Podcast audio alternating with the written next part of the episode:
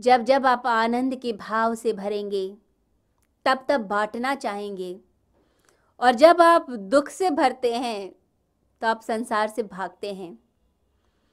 भगवान बुद्ध जब दुखी थे, महावीर स्वामी जब दुखी थे तो छोड़ गए संसार को भागे जंगल की ओर। परंतु जब आनंद से भर गए तो उस आनंद को लटाने वापस संसार में आ गए।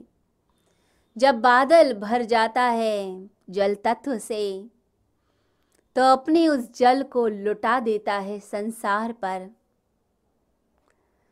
जैसे हम घर में क्रॉस वेंटिलेशन के लिए दोनों तरफ़ की खिड़कियाँ खुली रखते हैं, कि एक तरफ़ से प्रवाह आए, दूसरी तरफ़ बह जाए। ऐसे ही संसार की सारी गतियाँ सर्कुलर हैं वे सारी बहती हैं, घूमती हैं, रुकती नहीं। जैसे गंगा का प्रवाह बहता जाता है। गंगा एक जगह आकर एकत्रित नहीं हो जाती। छोटी सी तालाब तलैया नहीं बन जाती, झील नहीं बनती। वो तो निरंतर बहती है, निरंतर नित्य नवीन होती है। तो निष्काम कर्मी भी नित्य नवीन रहता है, इसलिए सदैव प्रसन्न रहता है, आनंदित रहता है।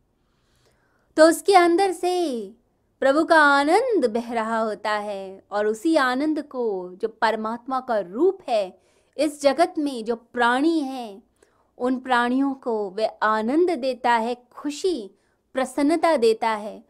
दूसरों की खुशी में खुद भी खुश होता है, उसे अच्छा लगता है कि मेरी वजह से दूसरे व्यक्ति के चेहरे पर मुस्कान आई।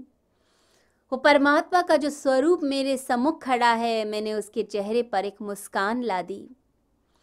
फिर उसका आनंद जो है, दूसरे व्यक्ति में बहता है, उस परमात्मा के अंश में बहता है। फिर वापस ऊपर की तरफ़, जैसे सागर से पानी ऊपर बादलों की तरफ़ उड़ता है, ऐसे ही फिर दोबारा वो आनंद घूमकर उसी व्यक्ति तक आता है। इसलिए आपका जो अच्छा कर्म होगा, आपकी तरफ़ घूम कर आएगा।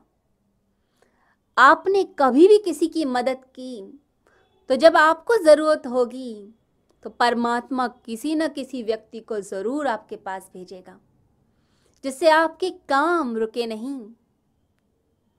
आपके भीतर प्रेरणा शक्ति बनकर उभरेगा। तो इसलिए कर्म कीजिए, प्रेम से कीजिए, सात्विकता के साथ कीजिए। और प्रभु को समर्पित करके कीजिए। और जो मिलता है उसे बांटिए। आनंद मिलता है, खुशी मिलती है बांटने में, जो अपने लिए रख लेते हैं। वो स्वार्थी होते हैं, अहंकारी होते हैं, वो ब्रह्मांड की लय से युक्त नहीं होते, वो परमात्मा से नहीं जुड़ पाते। निकृष्ट होते हैं वो लोग जो खुद खाने में विश्वास रखते हैं, और उत्कृष्ट होते हैं वो लोग जो सबको बांटते हैं। नव जीवन साधना। क्या नकारात्मक विचारों को मन में आने ही न दें? ये हमारे वश में है। क्या तनाव की जड़ें मन में उपजेंगी ही नहीं? अगर निरंतर ध्यान साधना को जीवन में शामिल कर लिया जाए आध्यात्मिक जगत में परमात्मा की अनुभूति के साथ, क्या सांसारिक जगत में भी प्रसन्नता, सफलता, संबंधों में आत्मीयता, धन, ऐश्वर्य का सपना सच करती है? नव जीवन साधना? तो इसका जवाब है हाँ। इस कल्पना को साकार रूप देने का संकल्प है। गुरुवर श्री सुधांशु जी महाराज व श्रद्धेया अर्चिका दीदी द्वारा। भक्तों को ध्यान साधना की एक और अनुपम भेंट, नवजीवन साधना।